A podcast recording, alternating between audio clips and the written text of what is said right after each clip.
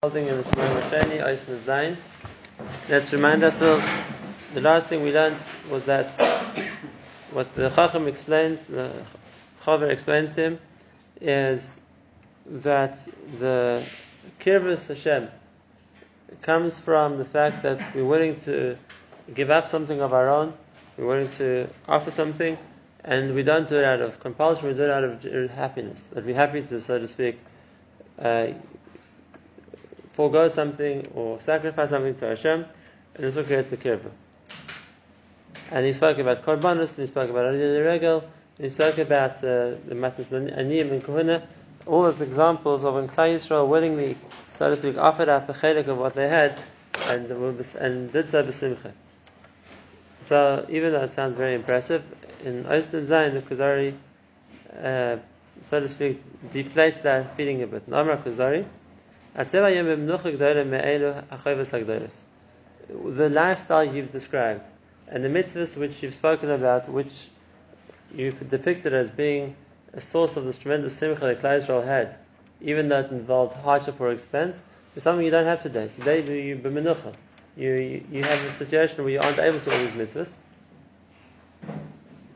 And therefore, what you're saying is, it's true that you can like talk in lavish terms about the fact that what Klal Yisrael had when Klal Yisrael had these mitzvahs, but Lamaisa today we don't see that. We don't see that people have the opportunity to do that.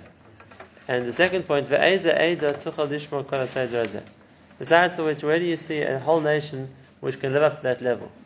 In other words, if it's a one or two Yechidim in Abraham Avinu or somebody on a stature of greatness that can live a life of dedication to Hashem, and that will be their source of satisfaction, of enjoyment, you can hear that. But where do you see, where do you see that uh, a whole nation can live on that level? Okay, so there's, there's two points. The first one is that the Kuzari says, the king says to the Chaver, that he doesn't see today any example of people living the way that the Chaver says would be the level of kibbutz Hashem that people could live at. And secondly, how would you get a whole nation to live in such a standard? So it's true. And here the, the in Iceland Ches we're going to see that the Chaver, the, the Chacham, the Kuzari, goes back a step. And he says, you're right, he's talking about an ideal. And there is the, perfect, so to speak, situation where Klal Yisrael's Avodah Hashem would be through Ratzon, would be through Simcha, would be through this level of uh, dedication. But what about the Rav Am who aren't holding by such a darga? So what's going to, for them, going to be the mechayev to keep the Torah and the mitzvahs? Why is it so hard? See that didn't happen. Why is it so hard to do such a thing? Most the prerequisite for the ability to, so to speak, enjoy giving up what one has as, as a verse Hashem comes from such a mindset or a priority that the primary achievement one can have is Avodah Hashem. If that's the case, if it's going to require one to give up one's money or, one's or put effort or one's possessions, whatever it's going to be, in Avodah Hashem. So then, if once a person is firmly entrenched and then that's the goal and that's what he wants to achieve, he's able to do it. So that wasn't the focus. The focus wasn't on Avodah Hashem. It was meant to be. But what he asks is, how do you get a whole Ada, an entire country, an entire Nation. nation to focus on such a thing? Right. So what does the Chavis say? The Chavis says, you're right. I was talking about the ideal. And we were talking before about the fact that ha- what avodah can a person do which connects them to Hashem. So the Chavis is talking about ideal. And what's going to work for everybody else? What's going to be used as a way to bring the, the rest of the population who might not be living that life of idealism to avodah Hashem? This is in Ches Amr Achave, Ha'ele shetzeifa she'oinsha v'gomra le'ita v'seicha. If the Ada, if it's a nation, if it's a, people that see that punishment and rewards come le'ita, straight away. In other words, they see that what they do has an immediate effect. Ratzalema, or he calls the Shechina, which means Hashem's presence here, which reacts to how, it, how we act. And why he calls it the Shechina is because that's what Hashem himself said. He says that after the Chet Egel, that Hashem doesn't want to to go with us because if He's with us, then if we do anything wrong, we're going to get punished straight away. And therefore, the idea of that the Shekhinah rested here also brought with it a much more immediate sense of either know, punishment or reward, whatever it was, either way around.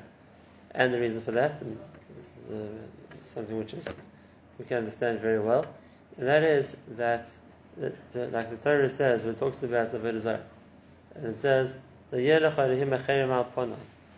idea of Al Panai, like in front of my face, so to speak? So Chazal already say that if a person does something away, so to speak, not in front of the king, so it's not the same act of brazenness or rebellion as when the king is watching him. To, to do something against the king in front of him is much more an act of either we call it uh, brazenness, even an act of rebellion, and therefore it's not something the king can overlook. If it's done in a faraway place where the person hoped the king wouldn't see, it's okay. So then it wasn't necessarily an outright act of defiance. But if it's alpanai, if it's in front of in front of the king, he's watching you do it, so to speak, he's right there. So it's much more an act of defiance, and therefore uh, he can't be moichel that. It's not something which you can overlook. It's so to speak, it's a, it's an insult to the king's honor. So what Hashem says about Avodah Zarah is it has this, this element of alpanai. Now, obviously, everything is alpanai. Everything Hashem's watching us do is in front of Him. But something like that, which is like so to speak, uh, rebellion in a sense, it's apportioning the cover which is due to Hashem to something else, right? And a person does that uh, in front of Hashem, so therefore demands more reward. And that's the pasuk carries on. Hashem is doesn't forgive. Hashem is He's going to take revenge on that. Now, that's the idea, then we understand much more clearly that when the Shekhinah is with us and we do something wrong, it can't go unpunished. It can't get ignored. Either that's something alpana in front of Hashem when the Shekhinah is here. That, that means immediate, immediate uh, din v'cheshbon, and that's why we see that anything which was done wrong in the Beis Hamikdash was punished immediately. Whether it was Nadav and Avihu, whether the Kohen Gadol went into the Kodesh HaKadoshim the wrong way or bought the wrong keteris, anything which is uh, uh, any any infraction in the Beis Hamikdash had an immediate punishment. When the king, for example, King Uzzah, decided he wants to bring keteris, so as he set foot in the Heichal, he got hit with keteris, he got hit with tsaras. Why? We don't find anywhere else so the same level of immediacy. Hashem punishes on the spot. And the answer is where the Shekhinah is, then for something to go and when Hashem doesn't respond to something, it's Kira Pigi Pachimai. It's in front of him. Doesn't that take away the Bechira? Does it take away Bechira? Uh, well, uh, obviously, if a person sees immediate punishment, away Bechira. And on that level, on that area. And that's, uh, that, that's what the Chacham is going to say, is what kept Klal Yisrael, so to speak, in line when the Shekhinah was there. When the Shekhinah was there, then they saw things that went wrong, like punished right away. So then it wasn't worth doing something wrong. And he's going to explain with us a pasuk we saw at the end of Yeshua. It's an interesting pasuk. Yeshua at the end of his life calls the whole Jewish people together and he recounts to them all the nisim Hashem did to them, for them, from the time when he took Avraham Avinu and brought him to Eretz Yisrael and gave him Yitzchak, gave Yitzchak Yaakov, he took Yaakov, he down to Mitzrayim, he took us out of Mitzrayim, he did the miracles he did at the, at the Yam Suf, he took us to the Midbar, us- brought us to Eretz Yisrael, and therefore Yeshua sums up the narration of uh, what Hashem has done for Klal Yisrael, that me and my, and my family, we're going to serve Hashem. And then he turns to Klal Yisrael and says, Niyaf Shul, what are you going to do?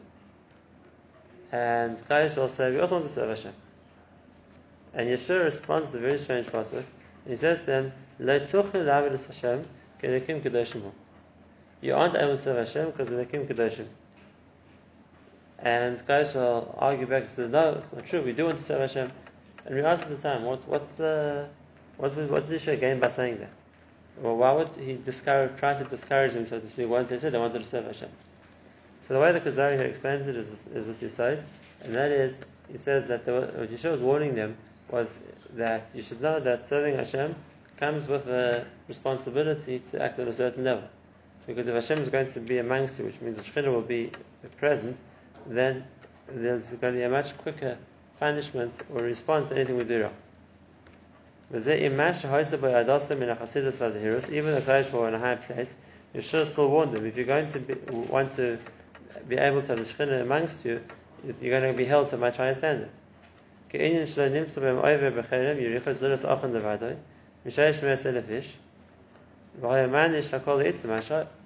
Not out of the When Yeshua said no one can take the spoils of Yericho, we thought he was talking to a nation of 600,000 men. And one person broke the cherem. Achon. So if you're going to talk about percentage-wise, was Klal Yisrael doing well? 599,999 people didn't touch the cherem. One person did. And the response, Klal Yisrael collectively lost the next battle. Lost their next battle. Right? So the whole Jewish was punished for the mistakes of an individual. So you see the standards standard Hashem held them to. Same thing, Miriam got punished with and then again, it was a public punishment for a great person for something which wasn't a major, seems, it wasn't, she wasn't trying to do something wrong. Like explains about Erichos. She had Moshe's best interests in mind, and she was talking to Aaron, also Moshe's best interests in mind, and thinking of an to what's the right thing to tell Moshe. She wasn't trying to slander him, she wasn't trying to vilify him, she wasn't publicizing anything negative about him, and it wasn't even something which wasn't well known. It wasn't something which was like see, unknown information. But the fact that Moshe separated from from Tzipora al Piyad Dibur was uh, Matthias. And because this, the punishment was extremely harsh. Miriam public was given to Ras and kicked out of the camp. So you see that the, when they're, when they're living with the Shekhinah, at a certain uh, at a certain tachat, a certain aim of the din. And same thing with Einish Nadav. That was in the Beis Hamikdash. They tried to bring Keteris, they got killed on the spot. But Einish Uzzah, it was the king we spoke about before. He tried to bring bring do avodah, become, and uh, as soon as he stepped into the Kirabah When the Plishtim brought back the Aron in Sefer, the beginning of Sefer Shmuel, and the people of Beis Shemesh didn't treat it with the proper respect, so the Pasuk says 50,000 people were killed for that. And so that's the first point. In other words, the, the, the, the is asking the Kuzari, we're all Klal Yisrael on the level of Hasidim, that their whole motivation was to willingly give up what they had in order to enjoy the fact that they were connecting to Hashem? Maybe not. So how did Klal Yisrael collectively remain loyal to Hashem? The answer is Yira. We said, Avodah Hashem is a balance between Ava, Yira, and Simcha. And if people aren't holding by the level of the Simcha, so then you have the then you have the Cheshma of the Yira. And the Yira is that if a person doesn't do what they're meant to do, in a situation where the Shekhinah is there, then there's an immediate response to that. So that's individuals. And now he's going to talk about the setup of how the Torah life in Israel looked. Uma Hashem Yimoyse Ashkena, Shira Hama'at Min Avonis Le'itzam Bekiris of Godim. Then one of the Moise Ashkena was that when they did certain Averis, it had an effect straight away on the walls of their houses or on their clothing. Talking about tzaras. Kasha Yirba Inyan, Yirba Gufim, and Amadregos, Minachazik Vachulsha. And when they did something else wrong, spoke Lashon Hara, for example, then they would get tzaras in their bodies. And exactly how strong the tzaras was or how it affected them would depend on how bad their Avera was. And not only that, Va'afainim Muhammadim L'chachma Kodim were trained to be able to tell the difference between some kind of uh, uh, which was physical and wasn't connected to Avera to something which came as a result of an Avera. The Hakir Mami Manu El Eki, see what, which kinds of tzaras were from Hashem, and therefore Matzapim by Shvayim, Kashetzafim, they watch it for two weeks like happened to Miriam to see if it gets better, like it's worse, it spreads. Umami Menu Mizgi. And therefore Mizyashva built Mizyashva, what comes from a person's uh, mezek, his, uh, his body, which means something physical. V'hi chachmu mufla. Yisrael abar yisparach u'masham isham v'negat tzeras lishmur ma'oid v'lasus k'chol ashiyaru eschem ha'konim v'alevim. That was the chachmu to be able to differentiate between tzeras of a spiritual nature, which was a punishment, and tzeras, which was a physical disease of some sort. And the kohenim who were trained in how to do that. So, uh, Klal Yisrael, Klal Yisrael got immediate, so to speak, oynish if they did something wrong. And therefore, that's the that was the factor which kept Klal Yisrael uh, keeping the Torah because there was a mitzvah that if they didn't, they would get punished straight away. Now, it wasn't such a simple thing. We, we think about it as uh, tzaras because we don't we haven't followed the whole process of what it meant for a person to live with tzaras. Right? A person got tzaras. So the first thing is he was kicked out of town. He had to go and live outside, away from his, his family, his whoever, his cradle, his work, whatever it would be, for however long it took for the tzaras to go away. He was an outcast. Now, it's not like you can just disappear for a few weeks and come back and kilo hide where you'd been. The halacha is when you went to Matar the you have to shave all the hair off his body. So it is his beard, it is his face, it is his hair, everything. So it, it would be quite obvious that the person had been a Matzorah. But if he comes back, uh, as a Mitzvah had done. And then even after that, there's a second level of Tumah. Even if he's not um, Mechus Lamachaneh, but he has, he has to wait seven days, he's still Tumah for another seven days. Amongst everybody else, he has to keep a distance from everybody. How much time is it? So it was uh, a very good deterrent not to speak Lashon Hara. No one, no one wanted to go through the process, no one wanted to go through the, the, the, quarantine, so to speak, don't want to go through the embarrassment. And there was a very good reason which would stop people speaking Lashon Hara. And that's just one example. The idea of tzaras in the house. It's like the Pasuk says, you have to empty the house into the street so they can't come check the house. So then again, it's not something which passes unnoticed. If you see someone moving the entire house onto the sidewalk and piling up all their things, like what's going on? You're moving house? No, you're not moving house. Oh, there's tzaras on the walls. It's uh, also it's an einish which people wanted to avoid. It wasn't something which uh, which people, if they knew it would cause it, would try to do. Fine. So it's true. Of course, there's going to be much more compliance with halacha when the einish is so immediate. And what's interesting is that the Kuzari didn't even go the route of talking about Din. Because when there was Klal Yisrael set up the way it was meant to be, besides for the Einish Min there was an active Din. And if someone did something wrong, Din had the right to punish. Whether it was Malchus, whether it was Missal, whether it was Knesset, whatever it's going to be. Din was also active. So the, the, the doesn't even go that route. He's just talking about Min Shemaim, the punishments which came spiritually when people did things wrong. And now the obvious question is, so where was Bechir? We always explain the reason why Hashem doesn't punish right away when people do something wrong is because of destroy a person's Bechir. He knows he speaks Hara and bang, he, the next day has tzaras, he wouldn't speak it again. So where's the Bechir? And uh, it's, it's, it's, a question because that was the ideal situation. Today we're in a situation where we don't have the lifestyle, we don't have the society, we don't have the setup that there was in the time of the Torah. So we can't say this is the ideal. Today is fantastic. That's when we have Bechira because we can't see the results of what we do. Today is the B'di'evet. Today is a situation where we, we, we aren't living the way the Torah wants us to live, and therefore we don't have what the Torah wanted us to have. And if that's the case, in, in, an ideal situation, which was the life the Torah tries to describe, when there was immediate onish, whatever Avera it was.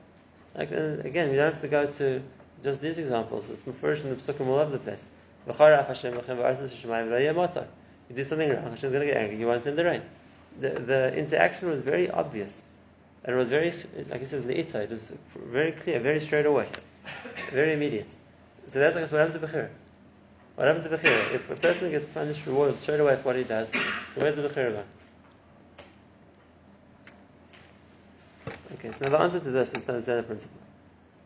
And that is, we also understand today this is really Rav Dessler's principle, which is explained in the words which is to answer this specific question.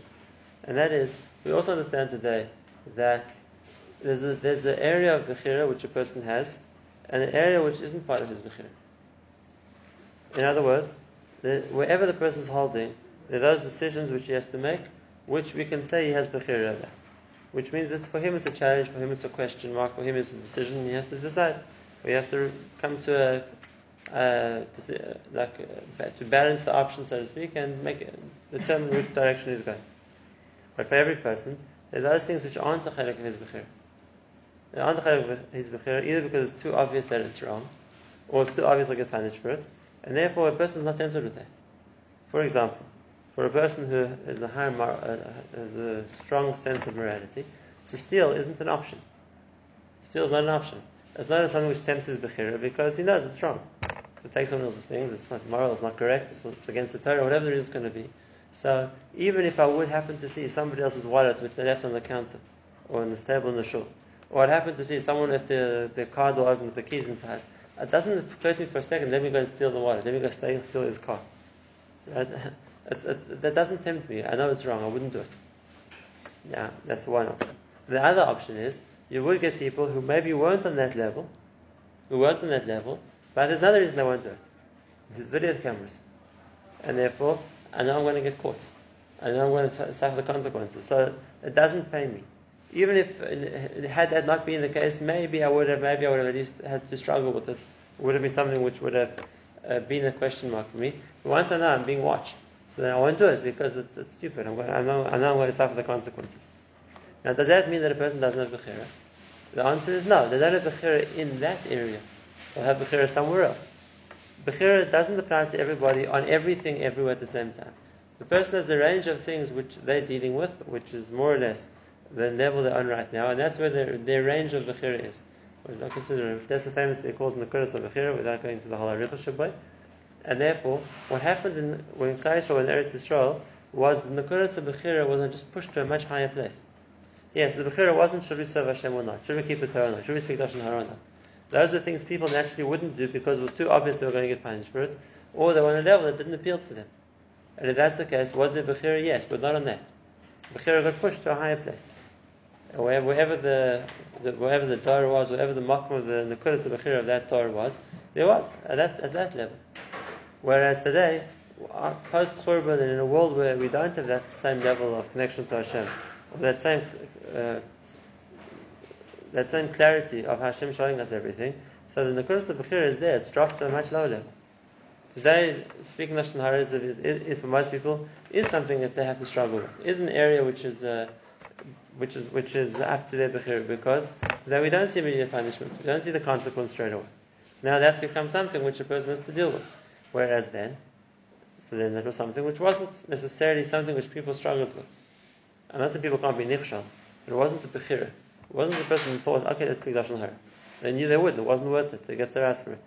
So where was the bechira? On a high level. And it's always going to be like that, and that's the way a person grows. Right? The, as long as a person's alive, he's going to have bechira. The, the higher a person can push that nekudas of bechira to, is the amount the person's grown. And uh, the fact that now things which were on a lower level or simpler for him are no longer uh, in the in the so to speak in the category of, of his bechira. That's good. That's good. That's growth. I remember Moshe Zichron Baruch saying that the real, uh, so to speak, way that a person has con- has been conveyed something in his bechira. A person has certain areas where he, by there he has choice. He's not sure, he's undecided, there's two options. And even if today a person goes one way, tomorrow he can go the other way. Right? It's not something, when, when, when, does, when do we say a person's conquered a certain level of bechira? When do we say a person's overcome a certain challenge and he's conquered that level? And the answer is, Moshe to say, when it's no longer a bechira. It's no longer a question by him. He's got to the point that now he's going to, he's, that that's in the mukhrach. He's for sure going to do a certain way. Then, then he's conquered the bechira. It's no longer a question mark for him. For a person who's just starting to become firm, for example. And keeping Shabbos is a question, and it's a struggle, and should he or shouldn't he? He has to give up his ball game, he has to give up his business, he has to give up whatever else he wants to do, and it's hard. So that by him is a bechira. When he gets to the stage where by him it's now decided, he's keeping Shabbos, and it doesn't present the question the whole time, should he, shouldn't he? He is. So, the, so that's when he's conquered that bechira, so to speak. It's now not something which presents itself as a question, and now it's something which is a given. And the will move somewhere else. And therefore the same thing. What kept Klal Yisrael keeping the Torah? The hechrach. The hechrach. When there, when there, was a Gilui Shechina and there was a immediate effect for people did wrong, so of course they kept the Torah. Did they not have bechira? They had bechira. Just was in a different place. It wasn't on should they keep the mitzvahs or not keep the mitzvahs. Klal Yisrael kept the mitzvahs. The question would be on a higher level, on the, on the darga that they had, or on the, uh, the, dakas of the mitzvah, whatever it's going to be. That's where the bechir would move to. But the, the shmir Torah was was a given. And it's only now that because we don't have that clarity and because we don't have that, we don't see the results so clearly, so we've fallen. And even things which were which Klal accepted as a given before it and never challenged them now has become a, a of bechira too. Is there a reason for this? I mean, Hashem Yitzhar, we say Hashem A stronger Yitzhar normally doesn't make a person do something suicidal. Normally, the Yitzhar is to work with something which a person uses his, at least makes, makes sense to them. The Yitzhar isn't there to overpower the person and make him act in a way which makes no sense. Now there is such Yitzhar. There's, there's, the Yitzhar which appeals to a person's seichel and tries to convince him why he should do something. And if it's obvious to the person why he shouldn't, then the Yitzhar is not going to get very far. In other words, like I said before, let me give the marshal I gave previously. Let's say a person sees someone left the wallet here on the, on the counter. And he makes a cheshbon. I can see that the wallet's stuffed with money. And punkt right now I have chayvus, and it will help me so much to take it. And I'll be able to serve learn better because I won't have in my head. And uh, whatever other cheshbonis I might have, the Yitzhara might push me intellectually to think it's uh, something I, I could do or should do or would allow myself to do. But if a person, if someone's watching me, I'm not going to do it with all the cheshbonis in the world. Because intellectually it doesn't make sense to steal if I'm being watched. Right? So as much as the Yitzhara is going to work with trying to convince you of something, if it's if there's too strong a, a counter, so to speak, the Yitzhara's arguments, it's, the, the, it's, it's, too obvious that it's not worth it for me to do it, that's not going to work. The Yitzhara is a second route, and that that could work. That, that, that could work, and that's what worked at the time of the Beis Hamikdash also. And that is what the Gemara says in Sotah, that uh, the, the person isn't over an Avera, actually shtus which means that a person's midah of his type, his want for something is so strong, it takes away the logic. It takes away the logic. He wasn't thinking anymore, he did something without thinking. And that can always affect a person because as, as much as it's an illogical thing to do, and as much as a person knows you're going to suffer for this one day, and it's very likely you're going to get caught, he's still going to do it. He's still going to do it because he's not thinking logically. He's in the grip of a certain midah, and he's going to be pulled to do things which don't make sense. And uh, you don't have to look at Chazal to see, you don't have to look at Tanakh. You can see people today. Right? Right people who act, who, who, who when they're angry, become aggressive, become violent. If you'd ask them when they're in a normal frame of mind, do you know you're going to suffer the consequences for this? Of course they are. Right? It's, it's, it's, uh, there'll be evidence, there'll be, there'll be victims, there'll be witnesses. Of course. When a person who can't control themselves is taken up in that spirit of fury that they can't control themselves, they'll do things which are completely illogical. And they'll suffer for it afterwards. And it wasn't they didn't know about it, it was that they were so t- taken, like, held by the midah that they didn't think.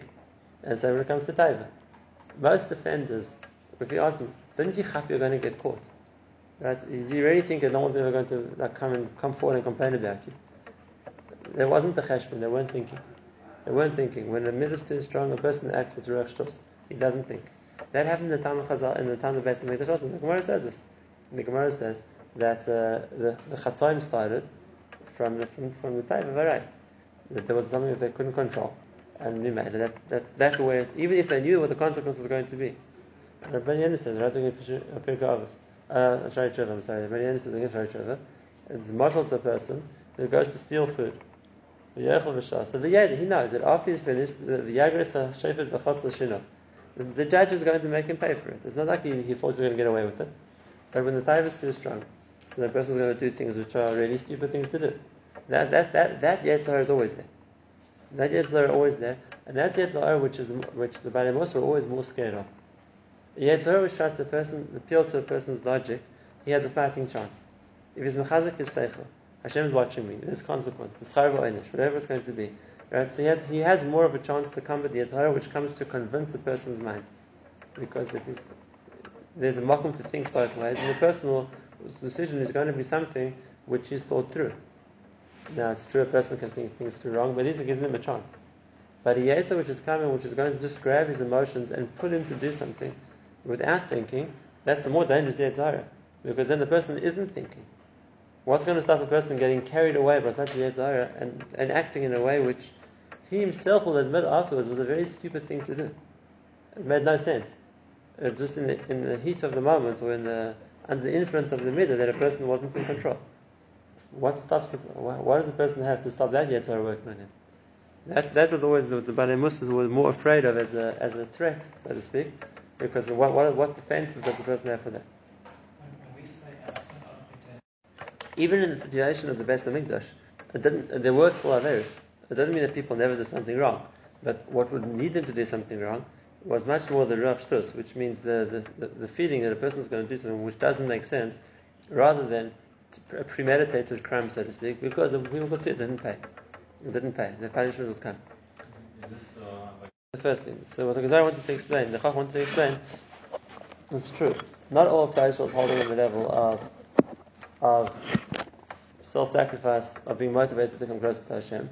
But what held Klal as keeping the Torah mitzvahs was the least effect of the year, and that was that they saw consequence.